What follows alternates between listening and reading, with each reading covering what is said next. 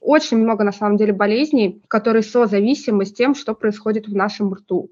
Я совершенно не понимаю, почему люди так э, ненавидят фтор, фторированные пасты. Наша улыбка по исследованиям, это на самом деле то, что определяет то, как люди нас воспринимают. Бактерии в нашем рту, они питаются сладенькими, например, газировочками, и они начинают вырабатывать кислоты. Эти кислоты разрушают наши зубы. Я, честно говоря, люблю на самом деле ультразвуковые щетки, ну хотя бы потому, что в отличие от э, людей, они не ленятся. Когда там после шести вечера тебе хочется остаться и еще поработать, потому что у тебя крутой проект. Это моя работа сейчас, и я иногда сама себе завидую. Думаю, господи, как круто, спасибо, что вы меня однажды нашли.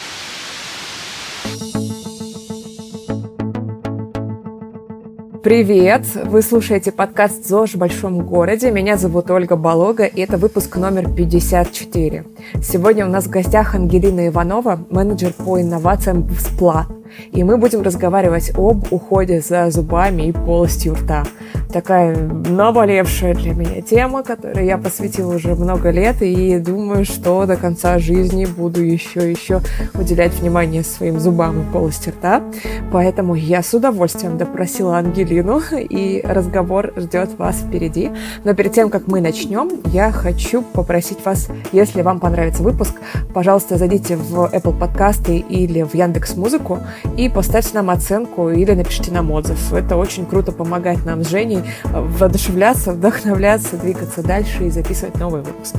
Ну, а сейчас мы перейдем к нашему разговору. Ангелина, привет. Ольга, привет. Спасибо, что заглянула к нам в гости. Хочу попросить тебя для начала представиться нашим слушателям. Я всегда в начале выпуска даю пару минут нашему гостю для того, чтобы он рассказал о том, какие у него есть проекты, где он работает, чем горит, чем живет. Давай, тебе слово. Расскажу немного вкратце о себе, о том, чем я занимаюсь. По образованию я биохимик, работаю в компании Сплат и разрабатываю в данной компании продукты. Продукты в категории оралки, продукты в категории хэки. Сегодня, насколько знаю, будем говорить больше про орал, потому что это все-таки сплат. Но в целом разрабатываем молекулы, системы, которые работают в продуктах, помогают отбеливать, помогают восстанавливать зубки. То есть паста это не только просто почистить зубы, как все думают. Мы стараемся делать наши продукты супер полезными. Я человек, который этим занимается. То есть ты придумываешь, можно сказать, новые продукты, да? Придумываю не то что продукты, а системы, которые будут в них работать. Соответственно, их проверяем, клинические тестирования проводим, так называемые инвитро, это когда на клеточках проверяем, либо на зубиках проверяем. У нас очень сильная доказательная база, после этого, соответственно, пишутся статьи, патенты, то есть у нас все запатентовано, все как бы является нашей исключительной интеллектуальной собственностью. Да, слушай, это действительно очень классно. А почему я хотела говорить именно про сплат, несмотря на то, что есть другие бренды? Это, наверное, потому что для меня тема всего, что связано связана с зубами и с ртом, она такая очень долгая, дорогая, такая прям, я не знаю, такой десятилетняя, наверное, такая история, потому что я обычно шучу с своим стоматологом, что мы уже все прошли, и брекеты мы прошли, и переделку всех зубов, и всякие там коронки, накладки, вкладки, чистки, ирригаторы, ёршики, вообще все подряд. И мой стоматолог даже обычно, когда что-то делает во рту, она комментирует меня. Она говорит своей ассистентке, Аня, к нам пришла Оля, Оле надо рассказывать, что тут происходит. Давай, показывай. Сейчас мы будем говорить про это. Поэтому мне очень интересно поговорить про все, что связано вот со здоровой полостью рта. И знаешь, первый вопрос у меня такой. Вот наши подкасты, они называются ЗОЖ в большом городе. То есть вообще про ЗОЖ, все, что с этим связано. И я часто слышу фразу, особенно от людей, которые задействованы в околозубных делах, что зубы – это не только зубы, что полость рта – это вообще про весь организм. Вот я недавно даже смотрела подкаст «Деньги пришли», там такой видеоподкаст, где стоматолог показывал, насколько важен прикус для всего позвоночника, как прикус держит человека. И мне интересно, чтобы ты рассказала, вот как здоровье полости рта в целом влияет на организм. Почему так а, говорят, что это вот так вот очень важно? Да? Как так получается, что вот зубы и полость рта – это так супер важно, хотя вроде вот оно все здесь и больше никуда не должно идти. Да, я понимаю, о чем ты. Я постараюсь коротко. Тема огромная, честно, она просто гигантская. Но вообще, вот как человек, который я сама тоже пережила все, у меня была ортогнатическая операция, мне челюсть три месяца назад. Все жути я тоже прошла, поэтому я сама в это сильно погружена и работаю еще над этим. И действительно, на самом деле, положение челюстей, оно влияет на осанку. Положение челюстей влияет тоже на так называемый бруксизм, который может происходить, и зубы могут стираться. Но это все такие больше физические факторы, наверное. А самое интересное – это то, что происходит в микробиоме полости рта. Потому что микробиом полости рта – это самый разнообразный микробиом, который вообще в целом есть в нашем организме. То есть там очень много бактерий, грубо говоря. И данный микробиом, он может влиять на все. То есть он может быть ассоциирован с психологическими заболеваниями, даже с такими заболеваниями, как депрессия, маниакальное расстройство, с такими вот вещами. Когда у человека какие-то психологические серьезные проблемы, это может быть ассоциировано с бактериями в полости рта, которые находятся в более высокой концентрации. Либо, наоборот, нужная бактерия находится в слишком низкой концентрации. Например, бактерия актиномицеты, с ней ассоциировано то, что человек становится очень тревожный, если низкая концентрация данной бактерии во рту. И уж, ну, что там говорить о том, что этот весь микробиом в нашем рту, когда он нарушен, это же все попадает и дальше, как бы внутрь нашего организма, влияет на нашу кишечную микрофлору, на наш желудок. То есть, в принципе, даже с диабетом сильно ассоциируется все, что связано с нашим ртом, с нашей полостью рта, ассоциируется с артритом. Очень много, на самом деле, болезней, которые созависимы с тем, что происходит в нашем рту. Рот – это действительно, если там проводить какое-то генное секвенирование у разных людей, то можно прямо наблюдать, что вот у этого человека столько-то бактерий, и поэтому у него такие-то заболевания, а у этого столько-то вот таких бактерий, у него какие-то другие, либо риск развития вот этих вот болезней может возникать. Все наши проблемы в полости рта, они сигнализируют о том, что у нас есть какие-то проблемы с другими органами. Это, естественно, зависит от популяции, то есть в России это одни бактерии, в Америке это другие бактерии, потому что другие другие люди, немножечко другой все-таки микробиом, поэтому на каждую страну должна быть там какая-то своя генная база с вот этим вот всем. Но в целом наш род, мы так относимся, нам на него все равно, то есть, ну, чистить зубы, чистить, главное, чтобы было чисто. А на самом деле и потеря зубов влияет тоже, там, например, на то, как чувствует наш череп себя, микробиом наш, который нарушен, влияет, даже pH, то есть кислый либо щелочной, это влияет очень сильно на то, как вот будет чувствовать себя наш желудок. Грубо, наверное, говорить, что все связано с тем, как мы себя будем чувствовать, то есть во рту, но очень-очень многое, действительно. Угу. Слушай, а ты сказала, что у россиян там одни бактерии, другие бактерии. Какие? И проблемы разные. То есть, например, угу. в Индии они любят есть вот эти вот палочки такие, и в Китае тоже, которые на самом деле склонны к тому, чтобы тоже менять микробиом полости рта, и из-за этого у них там есть проблемы черных зубов, например, или проблемы язв во рту. У них даже другие, например, а, виды рака из-за этого возникают. То есть, например, в Китае и в Индии у них гораздо больше случаев рака полости рта, чем, например, в России, Америке и Европе. Потому что вот у них ну, другое питание, другие привычки, и из-за этого, соответственно, у них там другие болезни, другие виды рака. Поэтому мы не можем говорить, что если там у китайцев, американцев, каких-то других стран одни проблемы, что у русских они будут точно такие же. У нас они будут другие. У нас другие пищевые привычки. У нас а, другой процент населения, который курит. У нас другое качество воды, например. Россия известна тем, что у нас довольно фторированная вода, например, течет в трубах. Поэтому в России, например, многие пасты, почему потребители не любят фторированные пасты, из-за них может развиваться флюороз. Но при этом фтор – это потрясающая штука, и я совершенно не понимаю, почему люди так э, ненавидят фтор, фторированные пасты. Ну, еще зависит от региона, на самом деле есть карта регионов, где как хорошо фторирована вода, и в зависимости от этого, то есть кому-то наоборот показаны пасты со фтором, а в Европе это целая проблема. У них наоборот, они только пасты со фтором хотят, потому mm-hmm. что фтор очень сильно, например, укрепляет зубы. Поэтому да, ну для каждой страны свои проблемы. Слушай, а вот а, есть же такая тема, что кто-то всю жизнь, грубо говоря, мучается с зубами, а кто-то как родился с белыми красивыми, ну или там как они выросли в школе, да, там белые красивые, так всю жизнь хорошие зубы у человека и говорят, а что-то вроде, м-м, ну это генетика, а вообще от чего это зависит? Вот, ну что один человек там всю жизнь пломбы делает, в лучшем случае, если зубы еще остались, да, а другой человек ходит зубами, даже там не чистит каждый день их, но при этом все в порядке. Ну, это действительно может зависеть от генетики, потому что это зависит от питания мамы во время того, когда она вынашивала своего ребенка. То есть даже прием лекарств может повлиять на то, какие в итоге у ребенка будут зубы. Наш цвет зубов зависит от того, какого цвета на самом деле наш дентин. То есть у нас есть эмаль, под ней находится дентин. Соответственно, если этот дентин очень-очень темный, то он просвечивается через эмаль, и нам кажется, что наши зубы, они какие-то желтые. Но на самом деле эмаль, по факту, у нее довольно однородный цвет. И именно цвет зубов зависит от того, там, какой просвечивается дентин. Например, применение тетрациклина во время беременности мамы может влиять на то, что у ребенка будет супер-супер желтый дентин. И с этим практически никак невозможно бороться на самом деле. Поэтому я, честно говоря, забыла изначальный вопрос. Будет здорово, повторишь.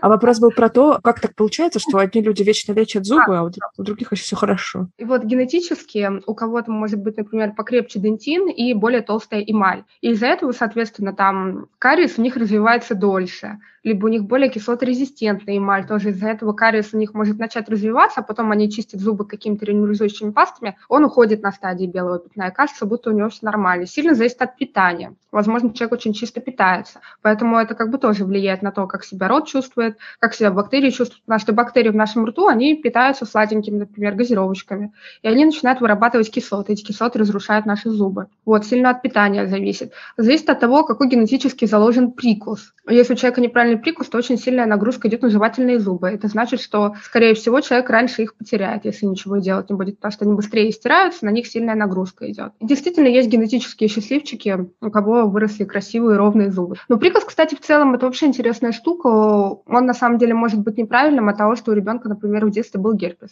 И герпес ассоциирован с тем, что в детстве начинает челюсть неправильно развиваться, и поэтому там, например, микрогнатия может быть, очень маленькая челюсть появляется, здесь скучные зубы снизу, или или, например, ребенок с детства очень долго соску сосал тоже из-за этого неправильный прикус развивается. Факторов очень много на самом деле, то есть генетика может быть суперская, но мы можем все побороть в самом детстве. А что же мы можем сделать, кроме того, чтобы чистить зубы? Я вот сейчас думаю о том, что некоторые люди же даже не чистят зубы два раза в день, я уж молчу про все остальное. Знаешь, что бы мне хотелось, чтобы ты сейчас сделала? Вдохновила нас всех и слушателей, и меня тоже на то, чтобы ухаживать за полостью рта, потому что очень большая такая непонятная вещь. Ты вроде бы чистишь зубы утром и вечером, но как-то в долгосрочной долгосрочной перспективе, на 30 лет вперед это должно тебе помочь. Да? То есть, знаешь, нужно как-то сделать связку между маленькими шагами, которые делаешь сегодня, и вот этим вот большим-большим длительным эффектом от этой процедуры. Расскажи вообще, как это работает, что нужно делать, как спасать свои зубы. Мне кажется, это большая-большая экономия денег. Потом уже... Это по факту. Это когда ты уже лечишь зубы, ты понимаешь, да, зачем надо было раньше. В целом, действительно, ну, много всяких заболеваний может возникать, которые человеку будут доставлять какой-то дискомфорт, эстетический дискомфорт, там, либо, например, изо рта будет пахнуть из-за того, что плохо зубы чистят, или, например, тоже зубы будут выпадать. Если говорить в моменте, почему? Ну, хотя бы, на самом деле, чтобы зубы выглядели хорошо и изо рта не пахло, потому что вот все, что мы не вычищаем, люди-то могут не замечать этого на самом деле, но все, что мы не вычищаем, все, что находится там в зубных промежутках, оно там начинает потихонечку разлагаться бактериями, подгнивать, давать какие-то запахи. Люди сами себя обычно не чувствуют, зато наше окружение оно чувствует, просто никто никогда об этом не скажет. Соответственно, надо, чтобы зубы тоже были белые, это тоже всегда располагает. То есть наша улыбка по исследованиям. Это на самом деле то, что определяет то, как люди нас воспринимают очень-очень сильно. То есть если это красивая белая улыбка, ухоженная, там, с приятным запахом изо рта, то человек, конечно, будет к себе гораздо больше располагать, чем если видно, что человек не заботится о своих зубах. А это видно.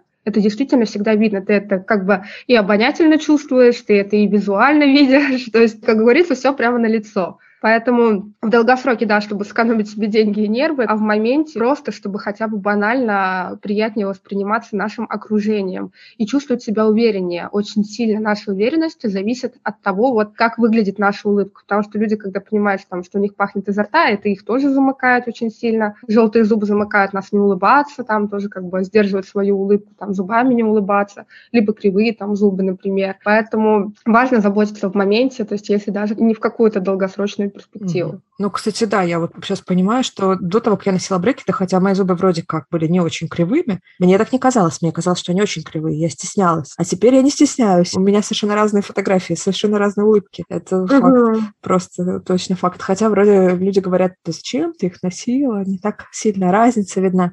Им не видна, мне видна. Да, да, да, это правда. Обычно как бы мы лучше всего за собой замечаем.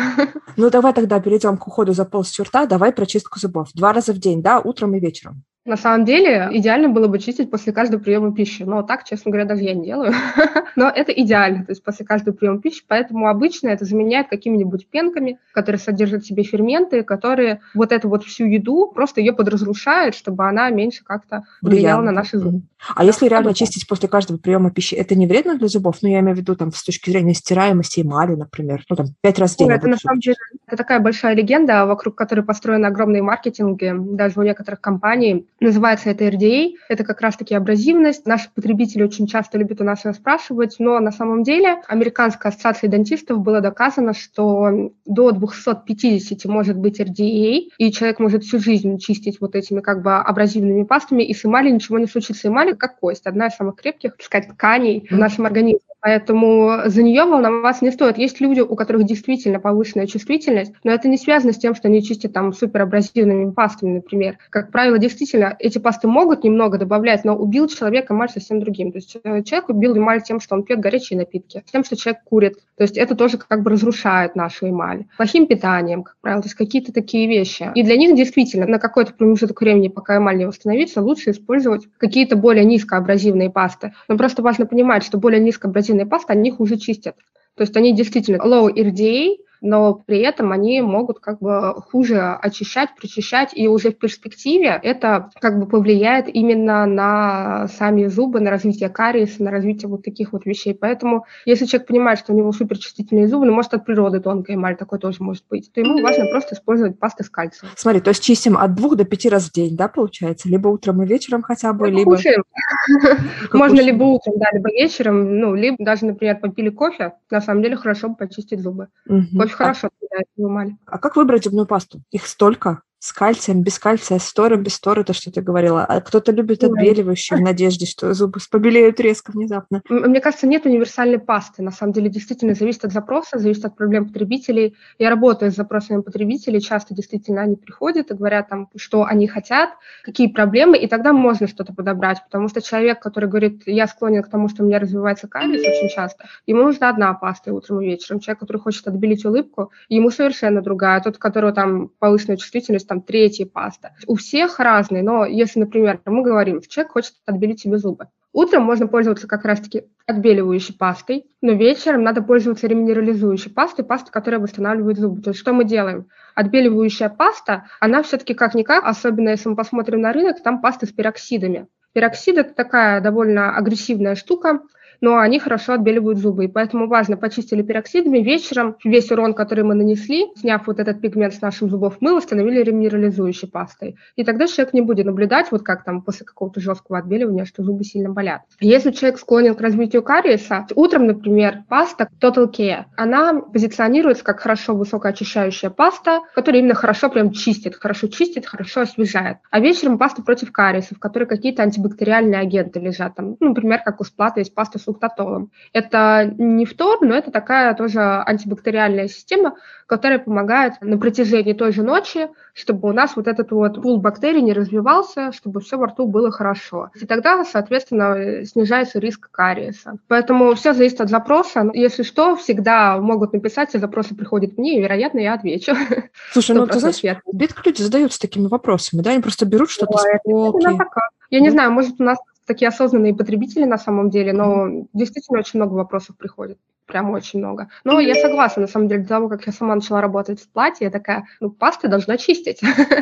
а потом уже, конечно, когда начинаешь разбираться, понимаешь, что это все гораздо глубже и гораздо важнее. Угу. Так, а насколько важна щетка? Ну, например, вот я пользуюсь электрической щеткой, кто-то пользуется там мануальной, помягче, пожестче.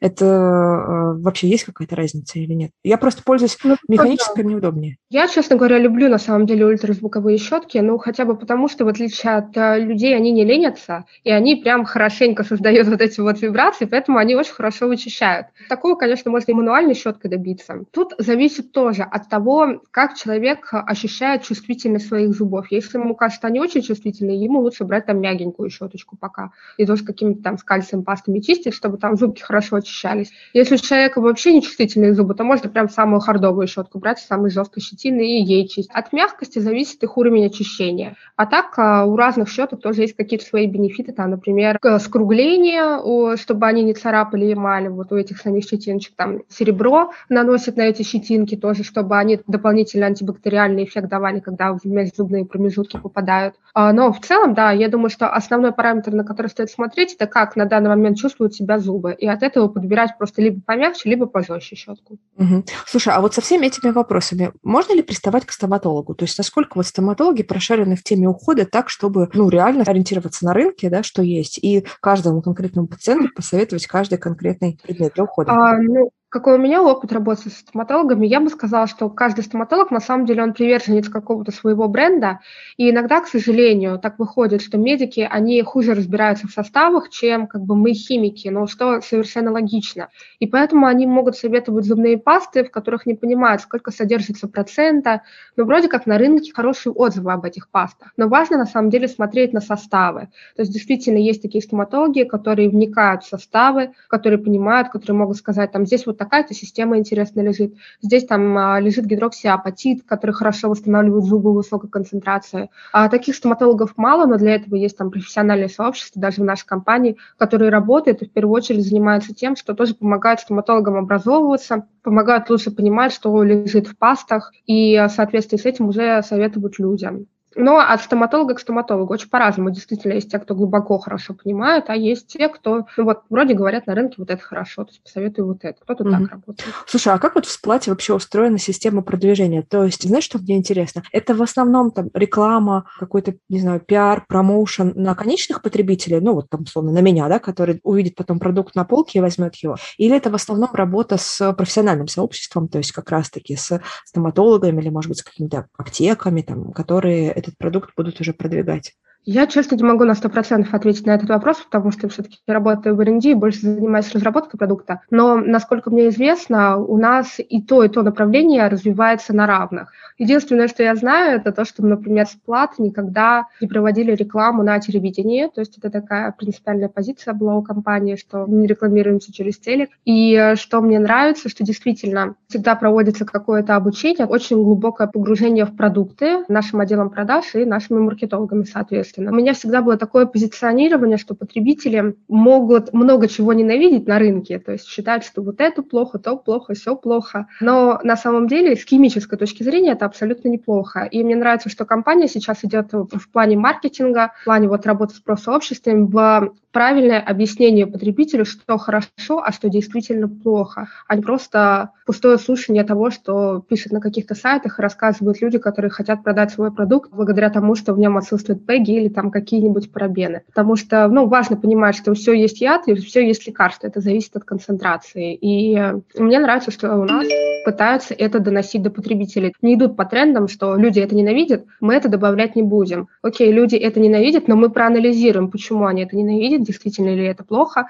И если это хорошо, то мы это добавим и объясним, почему мы это добавили. Если это плохо, то мы это добавлять не будем, вы правы. Вот ты работаешь в том числе над новыми продуктами, да, теми, которых, ну, вот да, просто да. еще нет. Как возникает вообще идея нового продукта? То есть что происходит? Какие-то исследования или кто-то приходит и говорит, я открыл новую формулу, давайте попробуем ее там в зубной пасте?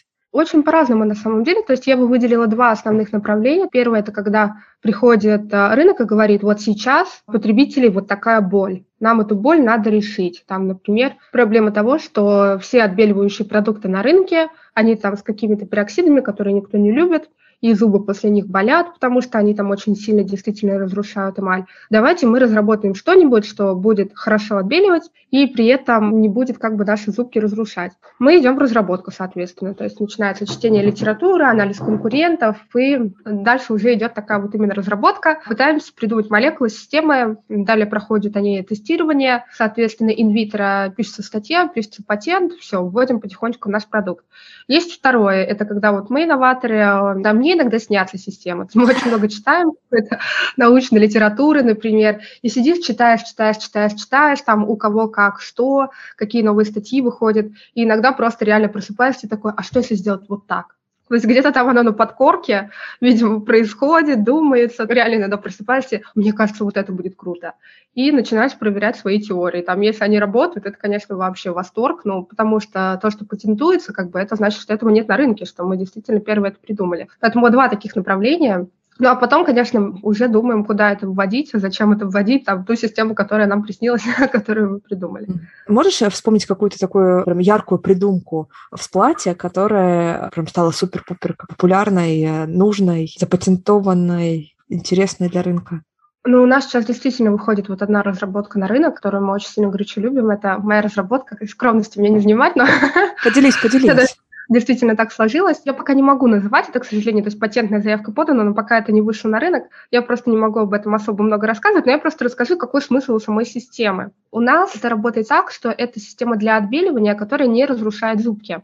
То есть действительно пероксиды, например, либо какие-то кислоты, либо, как делают наши конкуренты, они вообще добавляют жуткие окислители, которые используются в бытовой химии, которые отбелят зубы, но они просто все подряд разрушат. И это Такая молекула, она натурального происхождения абсолютно, минерального. Она находится в такой конформации, что когда на нее жмется щеточка, она начинает выделять электрончики, эти электрончики растворяют нашу слюну, и оттуда выделяется кислород. И этот кислород он на поверхности зуба разрушает хромогены. Это так называемые пигменты, которые, соответственно, окрашивают наш зуб. Из-за того, что они маленькие, они могут глубоко проникать и разрушать эти хромогенчики. И в отличие от пероксида, даже вот а, сейчас идет исследование в Англии инвитро, где проверяется, то есть действительно ли воздействие гораздо меньше разрушительное на зуб, чем если это будут пероксиды. И на данный момент, по предварительным данным, это действительно так. Совершенно новый поворот, я бы сказала, в отбеливании зубов. То есть меньше вреда и столько же пользы. И у нас очень любят сейчас эту систему в компании. На самом деле она потихонечку то туда, то сюда. Я уже говорю, отстаньте от нее. Хватит ее вводить везде. Здорово. Поэтому я думаю, что первый продукт на рынке будет, вот, наверное, в начале следующего года с этой системой, потому что сейчас уже, конечно, разработали продукт, ждем выпуск, соответственно, сертификации, там вот этого вот всего. Понятно, здорово. Слушай, ждем. А давай вообще, раз затронули тему отбеливания, поговорим про это, потому что, я думаю, многим актуально из-за того, что хочется, да, эстетической вот этой красоты, улыбки, белизны uh-huh. и так далее. Как я понимаю, вообще отбеливание, наверное, можно было бы разделить на, так скажем, то, что можно сделать в домашних условиях, и то, что ты идешь в клинику и делаешь там какие-то процедуры. Давай сначала поговорим про вот это домашнее отбеливание, про пасты, которые ты уже упоминала. Я действительно как-то опасаюсь их. Мне кажется, что это либо какой-то абразивный эффект, либо какой-то вот жесткий там химический эффект. Как это вообще работает, вот принципиально, да, как это работает? Можно ли, не консультируясь с врачом, безопасно купить какую-то пасту и хотя бы какое-то время ее пользоваться? Есть на самом деле разные системы отбеливания, то есть я бы сказала, что это первое, это действительно это абразивная, это та, которая стирает все, что есть на поверхности, то есть у нас тоже пигменты хорошо связываются с поверхностью зуба. Вторая, это когда мы проникаем в зуб, это вот там те же пероксиды, либо у нас есть система, называется D-Smoke, которая разрушает табачные смолы, которые проникают в зуб. И тоже помогает таким образом а, для курильщиков хорошо отбелить зубы. Она содержится в пасте Жасмин Whitening, которая вот вышла недавно на рынок. И есть вариант это ферментативное отбеливание, но тут скорее можно назвать отбеливание и осветление. Вот когда мы говорим о ферментативном, то это осветление. Мы не можем осветлить зуб сильнее, чем у него есть собственный цвет. Отбеливание – это когда мы отбеливаем сильнее, чем у нас природой заложен цвет, а осветление – это все-таки для, для нашего естественного цвета. И вот такие ферментативные, они абсолютно безопасны. Примером у нас есть паста Wonder White, в которой содержится фицин. Это фермент, который получают из фруктиков, из инжира. И, соответственно, он разрушает всю белковую пленку, которая собирается на зубе, и тем самым как раз-таки осветляет зубы. Но тут не добиться какого-то такого прямо эффекта супер-супер белой улыбки, если у человека от природы не супер-супер белая улыбка. И последний вариант – это какое-то визуальное отбеливание. Это когда кладут в зубную пасту пигменты, синий пигмент, который связывается с поверхностью зуба и дает визуально за счет цвета отражения, как будто зуб выглядит белее. Вот такой еще вариант есть, но с ним мало кто работает, потому что это такое просто визуальное, потом этот пигментик, естественно, там вымывается, э, уходит, и э, эффекта от него такого сильного нет. Поэтому я бы сказала, что самое безопасное – это ферментативный, но от него чудо ждать не надо. То есть оно хорошо отбелит, но как вот заложено природой. А самое крутое именно в домашних условиях, это когда есть какой-то вот пероксид, либо какой-то окислитель. Он действительно даст какое-то сильное. Но я понимаю, что люди боятся вот этого отбеливания из-за того, что чувствительность может возникнуть.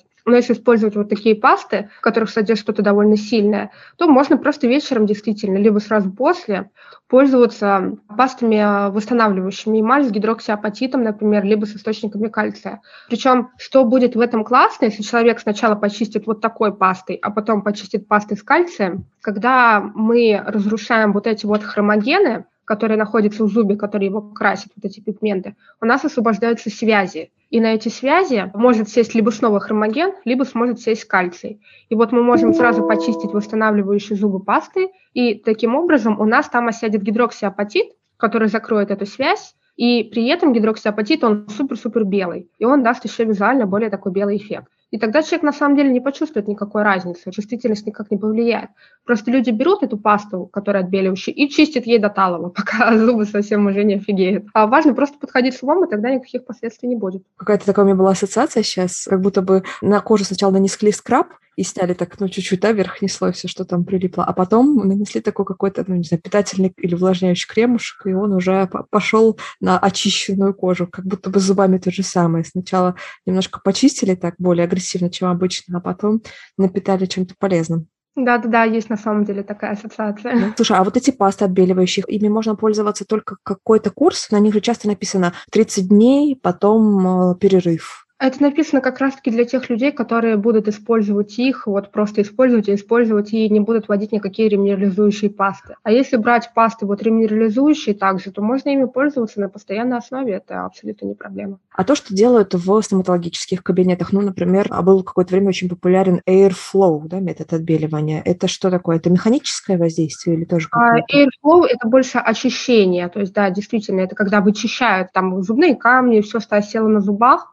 было популярное, вот я бы сказала, которое сейчас тоже популярно, зум называется, отбеливание. Угу. Это когда наносят как раз-таки на зубы какой-то сильный окислитель, и этот окислитель активирует светом. В основном это синий свет. Наносят вот такую лампу, может быть, ты видела там в интернете, как это выглядит. То есть люди такие с зубами сидят на всю свою улыбку, и им светит этим синим светом. Этот синий цвет, он активирует окислитель, который находится там, и он начинает просто разрушать все подряд. И сами зубы, и те пигменты, которые в зубах находятся. Поэтому они так сильно отбеливаются, действительно. Но после этого зубки хрупкие, опустошенные, и поэтому важно прям сразу после начинать их какими-то восстанавливающими пастами использовать. Либо какими-то восстанавливающими гелями тоже, которые можно в капу нанести на зубы, они там будут восстанавливаться. И почему еще, кстати, говорят, что нельзя после такого отбеливания какие-то красящие, кофе, чай, вино, там, гранатовый сок, такие вещи, потому что, вот как я уже говорила, связи освободились, и на них что-то очень хочет сесть. И вот на них эти пигменты сядут, и будет еще похлеще, чем было до отбеливания. Хм. Важно соблюдать рекомендации, да, они придуманы не просто так. Можно выпить гранатового сока, и вместо идеально белых зубов у тебя будут чуть-чуть розовые. Да-да-да, ну, кому что нравится, как бы. Мы с тобой обсудили зубные пасты и немножко зубные щетки, и хотела тебя спросить про весь тот а, дополнительный арсенал средств для ухода за полостью рта, который еще есть, потому что, ты знаешь, мне кажется, до того, как у меня появились брекеты на зубах, я, наверное, даже не подозревала о том, как много всего еще другого существует. Давай обсудим, а, что это может быть и насколько это действительно нужно. Начать я, наверное, хочу с двух вещей. Это ирригатор и ополаскиватели для рта. Даже, наверное, давай начнем с ополаскивателей, потому что такая вещь, которая ну, я вижу у некоторых людей, например, у моего мужа пользуется очень большой популярностью, а мне раньше никогда не приходило в голову, что ополаскивателем нужно пользоваться. Так ли это? Зачем он вообще нужен? Сегодня все очень по-разному, но действительно, к сожалению, такая эта сфера. Использовать ополаскиватели можно в разных целях, то есть, например, чтобы просто покушать и освежить полость рта например, либо освежить, там еще какие-нибудь ферменты, которые тоже будут разрушить эти остатки пищи, которые у нас там где-то застряли, чтобы не пахло, чтобы свести возникновение кариеса тоже к какому-то там минимуму. И также ополаскиватели, они же тоже разные бывают. Они бывают отбеливающие, они бывают для снятия чувствительности. И они работают в синергии с тем продуктом, к которому они изначально предназначены. Потому что ополаскиватели, в отличие от зубной пасты, не надо смывать. Им прополоскали, выплюнули, и они также продолжают работать в полости рта. И хорошо, например, это может быть для ткани пародонта, то есть если у человека, например, кровоточивые десна, или воспаления в полости рта какие-то идут, поэтому тоже можно хорошо так прополоскать, почистили зубы, у нас же на десна там все во рту не попадает, то есть, например, там язвочки какие-то, какие-то воспаления у нас идут во рту. Я знаю тоже вот как брекетоносец с, с большим стажем, что для нас это актуально, от брекетов очень часто такое тоже бывает. И Поэтому можно прополоскать рот вот этим противовоспалительным а, ополаскивателем, и оно, пока мы не покушаем, пока мы не попьем, до этого времени будет работать, будет помогать снимать воспаление. Вот эти вот язвочки будут тоже помогать заживляться потихонечку. Если это отбеливающие какие-то ополаскиватели, они тоже остаются на зубиках, тоже потихонечку работают, работают в межзубных промежутках, потому что межзубные промежутки – это самое такое хитрое на самом деле, где кариес может возникать, и как раз-таки ополаскиватели туда хорошо попадают, они там тоже остаются. Для снятия низкой чувствительности. Тоже зубы мы почистили, смыли то, что успело там забиться, установить зубы, то и забило там. А так прополоскали, тоже этот кальций, он немножечко осел на зубиках, тоже там, или фтор, например, если я полоскиватель со фтором. И оно тоже сидит и тоже потихонечку их устанавливает. Но важно понимать, что это пока мы не покушаем, не попьем. То есть тогда оно уже, в принципе, не так особо работает, а потихонечку смывается. Поэтому, да, ополаскиватель – это, конечно, не так важно, как зубная паста и щетка, но это вносит довольно большой вклад чем они от пенок отличаются, если есть пенки, которые тоже можно как-то пшик-пшикнуть там в рот, что-то там пополоскать, или это одно и то же? Пенки, во-первых, они экономнее, и они более концентрированные, потому что они все-таки лучше пенятся, но в них стоит вот этот пенообразователь, который вот образовывает эту пенку. И они такие маленькие, их удобно носить с собой, то есть они как раз-таки предназначены для людей, которые там в моменте куда-то едут, то есть ополаскиватели это все-таки пойдут с собой носить. Не очень сильно удобно, и пенка, она все-таки полегче, то есть ее так в рот попшикали, так прополоскали немножечко, тоже выплюнули выплюнули. Они очень часто по составам схожи, но в пенке идет упор на отбеливание и на очищение то есть гораздо сильнее идет, особенно на очищение, потому что пенка предназначена, чтобы в течение дня мы могли там покушали, попшикали, и там как бы увеличено количество ферментов, увеличено количество каких-то веществ, которые помогают вот это вот еде слезать с наших зубов а, и всяким бактериям. Антибаки какие-то увеличены, которые тоже помогают сводить а, риск кариеса. Поэтому у них немножечко разные цели, в том плане, что пенка, она больше направлена на то, чтобы очистить после того, как человек покушал. А поласкиватель, он, а, как правило, работает в синергии со своей основной зубной пастой. Поняла. Я сейчас даже, наверное, помучаю тебя в формате такого блиц по всем штукам, которые я вспомню для, для ухода для рта. Давай я буду тебе говорить, а ты будешь там пару предложений говорить свое мнение на тему того, нужно это или нет и почему. Вот, например, зубная нить. Кто-то говорит, вообще нельзя ее пользоваться, поранишь десна. А кто-то говорит, каждый раз после еды все промежутки почистить. Мне кажется, зубная нить – это суперская штука. Если бы не брекеты, я бы с удовольствием ей пользовалась особенно когда она чем-то пропитана, как, например, вот у нас она пропитана антибактериальными веществами, которые помогают, то есть это не просто нить, которая вот так вот чистит зубные промежутки, а там еще есть такой вот антибактериальный компонент, который тоже оседает и помогает вот этим межзубным промежуткам, чтобы вот эти бактерии, они там умирали, которые там осели. Тут просто у разных производителей разный уровень жесткости. И то есть кто-то действительно может купить, она будет э, супер тонкая, и будет какая-то супер твердая, и из-за этого можно пораниться. Зависит от того, какую зубную нить купить. Есть есть абсолютно мягенькие, нежные, абсолютно безопасные зубные нити, которые хорошо чистят. Но вещь суперская. Угу. Просто надо не лениться ей пользоваться. А есть еще вот такие э, зубочистки безопасные тоже, да, которые выглядят как кусок нитки, натянутые между двумя палочками. У меня вот папа такими пользуется. Да, я видела э, эти зубочистки. Честно, вот про них у меня очень неоднозначные чувства, они у меня возникают, потому что они, как правило, сделаны из какого-то полимера, то есть не из ниточки, а из какого-то полимера, который как раз-таки может и поранить, и, что самое, наверное, плохое, его нельзя ничем пропитать. То есть вот он чистит и все, а никакие антибактериальные компоненты на них не нанести. Ну, просто такая дополнительная чисточка. В этом плане нити, они, конечно, более приятные, потому что на них дополнительно что-то можно нанести, дать какой-то дополнительный бенефит потребителю. А ирригаторы, что ты скажешь про эту супер вещь? Ирригаторы я безумно люблю, на самом деле, мне кажется, это суперская вещь в том плане, что очень много места, до которых мы не дотягиваемся, а ирригаторы, они там все убивают. Они и сзади хорошо очищают зубы. Мне кажется, ирригаторами прям надо не лениться, надо брать, надо пользоваться. И главное, это сэкономит нам потом деньги на чистки у стоматологов. То есть действительно, я помню, когда я начала пользоваться, я прихожу к стоматологу, и мне такие, ого, а что так чисто? Я такая, я начала пользоваться ирригатором. Мне говорят, ну ты могла еще полгода не приходить. Я такая, ну ладно, берите мои деньги, я уже пришла. Так что действительно, да, ирригаторы супер. Слушай, а ирригаторы же бывают разные, ну, в том плане, что есть такие большие штуки, такие стационарные. У меня, например, ирригатор э, переносной, то есть очень маленький, ну, похож на зубную щетку, только с резервуаром. Есть ли какая-то между ними принципиальная разница или можно так и так а, Нет, принципиальной разницы никакой нет, только объем бака на самом деле, что большие ирригаторы, там их вешают на стену либо ставят куда-то, они могут дольше работать. А эти маленькие маленькие, в них надо постоянно заново вот эту воду наносить, там иногда на целую чистку не хватает. А так на сутки у них абсолютно все те же то есть там с какими-то кисточками или там для чистки языка насадка, то есть все то же самое. А всем ли нужен ирригатор? Ну, мне не приходило в голову до брекетов пользоваться ирригатором, а сейчас я смотрю... Ну, я бы рекомендовала, на самом деле, каждому человеку использовать ирригатор. Ну, хорошие изобретения, они не такие дорогие, то есть они, мне кажется, mm-hmm. на каждый карман есть, на самом деле, по ценам хорошие ирригаторы. Ну, и ты рекомендуешь э, пользоваться ими после чистки зубов, да? То есть вот почистил зубной пастой, потом да, еще после... прошелся ирригатором? не знаю, был ли у тебя такой опыт, но у меня и моих друзей точно был, это когда ты вроде хорошо почистил зубы, а потом начинаешь пользоваться аллигатором, и там откуда-то берется еда. Такой, откуда она взялась, я же хорошо почистил. Но многие люди, если начнут пользоваться аллигатором, удивятся, как на самом деле они не так уж хорошо чистят зубы.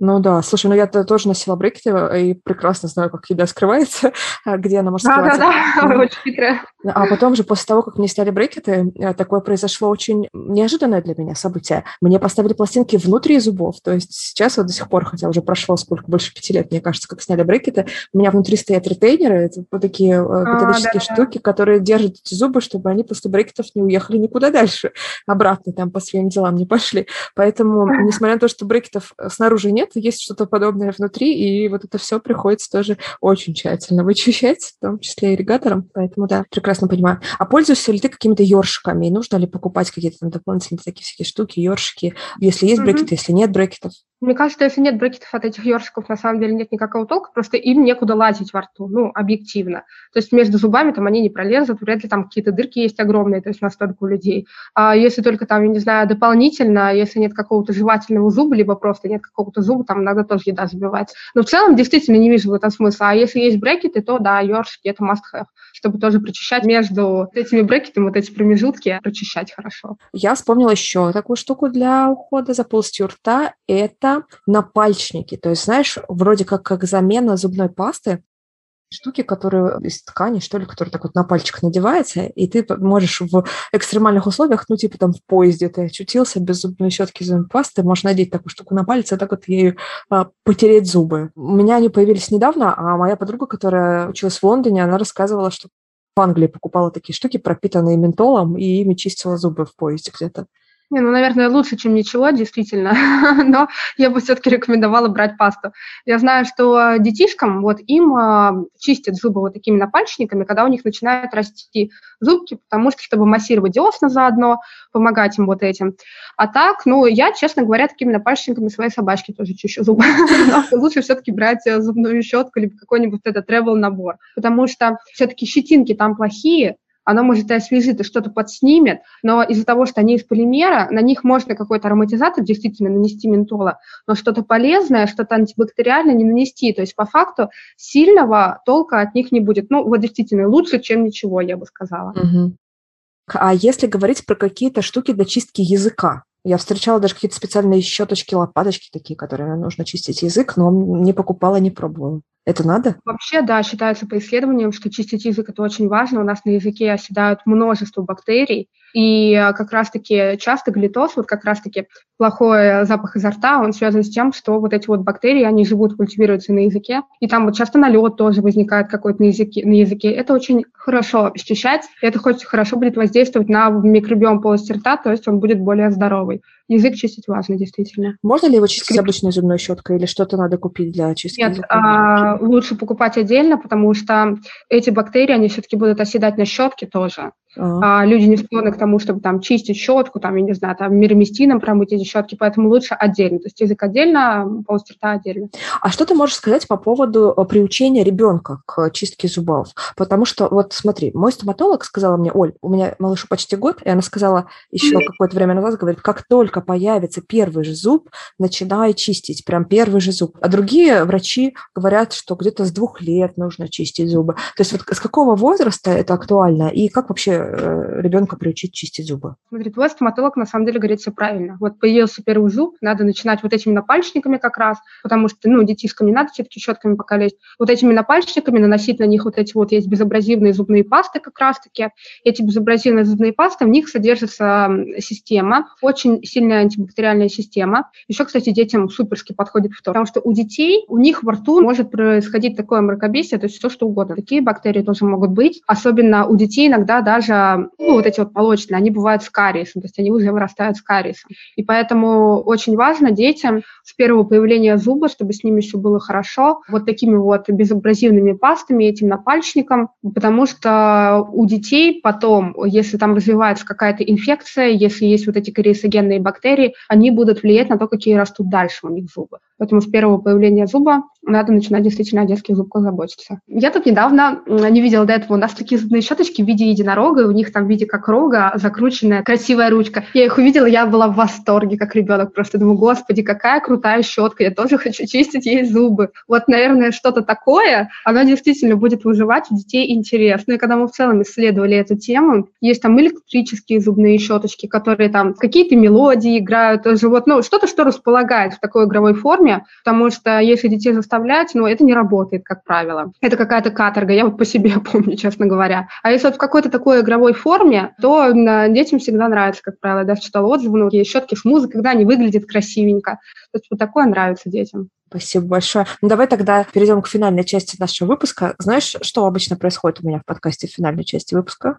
Нет, не в курсе, но я Немножко напряглась. А обычно я пристаю к гостям и спрашиваю их про их собственные э, какие-то штуки, а, в основном зожные. И у меня к тебе будет два вопроса. Первый из них такой. Скажи просто, а как ты вообще попала в сплат? То есть как э, шел твой путь, что ты выбрала обучение близкое вот к биохимии, да, а где ты училась, и как потом ты пришла вот на эту дорогу создания новых продуктов в компании Сплат? У меня на самом деле была очень а, такая тернистый, тяжелый путь сюда потому что в школе я очень сильно полюбила химию, у меня была потрясающая преподавательница, она потом же стала моим репетитором, и вот как-то она ко мне, ну, в седьмом классе, по-моему, привила любовь к химии, я поняла, что я хочу быть либо химиком, либо актрисой. Очень два, конечно, странных направления противоположных. Не знаю, что у меня было в голове на тот момент. И еще на IT. Я подала документы везде, поступила, посоветовалась с родителями, они никогда так на меня не давили, но они сказали, что, ну, химия такая естественная наука, а я еще блондинка, я думаю, все, иду в науку, там, назло всем стереотипам. Действительно, пошла в университет, у меня была биохимия, мне безумно нравилось на самом деле, причем разные направления. Я получила диплом, и после этого сначала еще там на третьем курсе я работала в компании, тоже производящей косметику, но больше не как создатель, а вот как вот проверяльщик, грубо говоря, физико-химических свойств. Ну, там на третьем курсе кем тебя возьмут, в принципе. И потом как-то я пошла после этого делать БАДы, потом вообще занималась и в продаже, меня как-то занесло. И в какой-то момент я работала тоже на компанию, там делала для них БАДы, но как-то я так приуныла, честно говоря, а хотела уйти в направление вообще в IT, как говорится, делать деньги.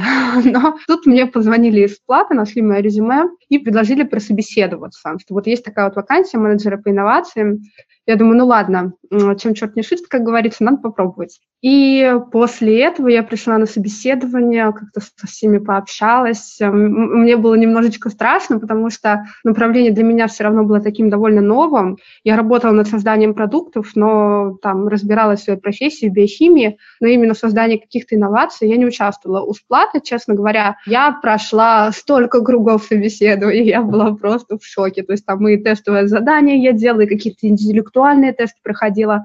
И вот после этого, да, меня взяли, и, честно, здесь удивительно, я себя нашла, потому что мне безумно нравится то, чем я занимаюсь, я никогда в жизни не думала, то есть я всегда завидовала людям, которые делают как бы то, что им нравится, что их работа – это их хобби, то есть это когда там после шести вечера тебе хочется остаться и еще поработать, потому что у тебя крутой проект. Э, это моя работа сейчас, и я иногда сама себе завидую, думаю, господи, как круто, спасибо, что вы меня однажды нашли и спасли меня от ухода зарабатывания денег в IT.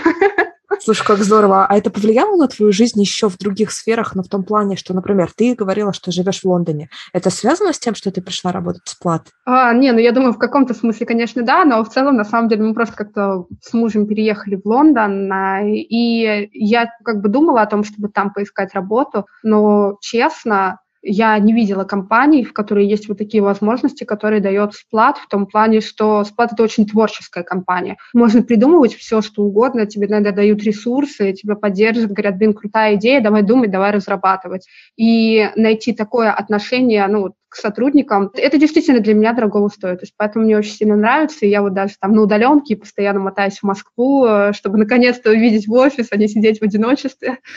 Тоже постоянно приезжаю. Слушай, ну очень здорово. Я рада. И, знаешь, я вижу такого перед собой человека, который заряжен и при этом работает по специальности, что важно, да? Тоже немного людей. Да, это удивительно, я согласна. У меня одногруппники там цветы сажают, еще что-то делают, в общем, все что угодно, но... Но только не по да. А вот наш подкаст, он называется «ЗОЖ в большом городе», и как раз вот Москва – большой город, Лондон – большой город. Расскажи вообще, как у тебя устроен твой ЗОЖ, если ты его придерживаешься, в том плане, что, знаешь, обычно я прям так и спрашиваю, а чем ты питаешься, сколько раз в день, каким спортом ты занимаешься, какие у тебя есть там какие-то ЗОЖные привычки или находки, может быть, какие-то вещи, которые ты недавно для себя открыла, и ты могла бы вот с нашими слушателями поделиться, и они бы узнали вот еще один вариант того, как можно зожничать. Ну, я на самом деле а, очень сильно люблю все, что связано с а, косметологией, а то, как мы можем, на самом деле, какими-то кремами тоже воздействовать, как мы можем заботиться о своих волосах, поэтому я всегда очень детально разбираю составы, веду там свой маленький блог на эту тоже тему, чтобы рассказывать людям о том, что на самом деле в составах, что действительно работает, потому что часто там что-то просто распиарено, но совершенно не работает. Поэтому я люблю вот такими вот вещами высокоинновационными, хорошими пользоваться для того, чтобы заботиться там о своей коже, заботиться о своих волосах, теле. Занимаюсь спортом. Тяжело себе заставлять, конечно, приходится, но тоже занимаюсь спортом, хожу в зал. И люблю тему биологически активных добавок, но к этому тоже всегда надо с умом подходить, сдавать анализы, смотреть, какой уровень витамина D, там, витамина В, какие есть дефициты. Поэтому, да, там раз в полгода стараюсь сдавать анализы, смотреть, что там по дефицитам БАДов. Не пить их на бум, но тоже всегда ну, пью, потому что, а, возможно, сейчас, конечно, со мной не согласятся слушатели доказательной медицины, я за доказательную медицину на самом деле, тоже за все это, но просто считаю, что действительно определенные дефициты в нашем организме, они рождают болезни. Я думаю, никто со мной не поспорит, что недостаток йода влияет на щитовидную железу. Ну, йод же можно дополнить той же биологически активной добавкой. Поэтому, да, я тоже всегда стараюсь проверять все дефициты, которые могут витамины, минеральные возникнуть, и восполнять их если mm это возникло. Понятно. А как ты питаешься? Есть у тебя какие-то определенные э, принципы питания? Ой, питаюсь по-разному, честно. Я раньше была сахарным адептом, но очень тяжело мне было слезть с этой сахарной иглы, но у меня получилось. Я стараюсь готовить полезную еду. Долго пыталась отказаться от газировки, прям очень тяжело мне этой болезни додалось. Я обожала Кока-Колу, но сейчас тоже уже и не пью газировку. Но мне кажется, это приходит с возрастом. Я не встречала людей, они сто процентов есть, которые в 20 лет себе сказали, все, я правильно питаюсь. Я не знаю, для меня это что-то из разряда фантастики. Такое ощущение, что это действительно что-то приходит с какой-то старостью, когда ты такой, ну, я уже не так молод, мое тело это действительно храм, мне надо о нем позаботиться, напитать его чем-то хорошим. Понятно. Ну и зубы, я думаю, тоже, да, у тебя как часть а, здоровья тоже присутствуют какие-то да, зубные да, да, ритуалы. Да, да, Понятно. Обязательно чистить, обязательно ирригатор этот несчастный, на чистку тоже каждые три месяца ходить. В общем, после того, сколько я денег отдала на свои зубы, я решила, что надо заботиться о них поменьше. Ну да, кстати, я соглашусь, это очень хороший мотиватор. Когда ты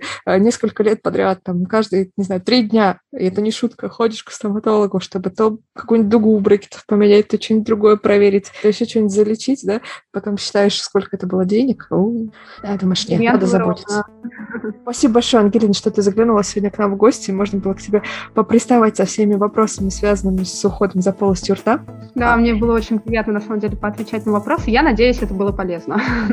Спасибо, Ангелина. Друзья, это был ЗОЖ в большом городе. Выпуск номер 54. В гостях Ангелина Иванова, менеджер по инновациям Сплат. Все, что мы упоминали в данном выпуске, вы найдете в текстовом описании. Пожалуйста, заходите туда и переходите по ссылкам, если вам было интересно. Ну а я на сегодня прощаюсь с вами. Пока и до следующего выпуска.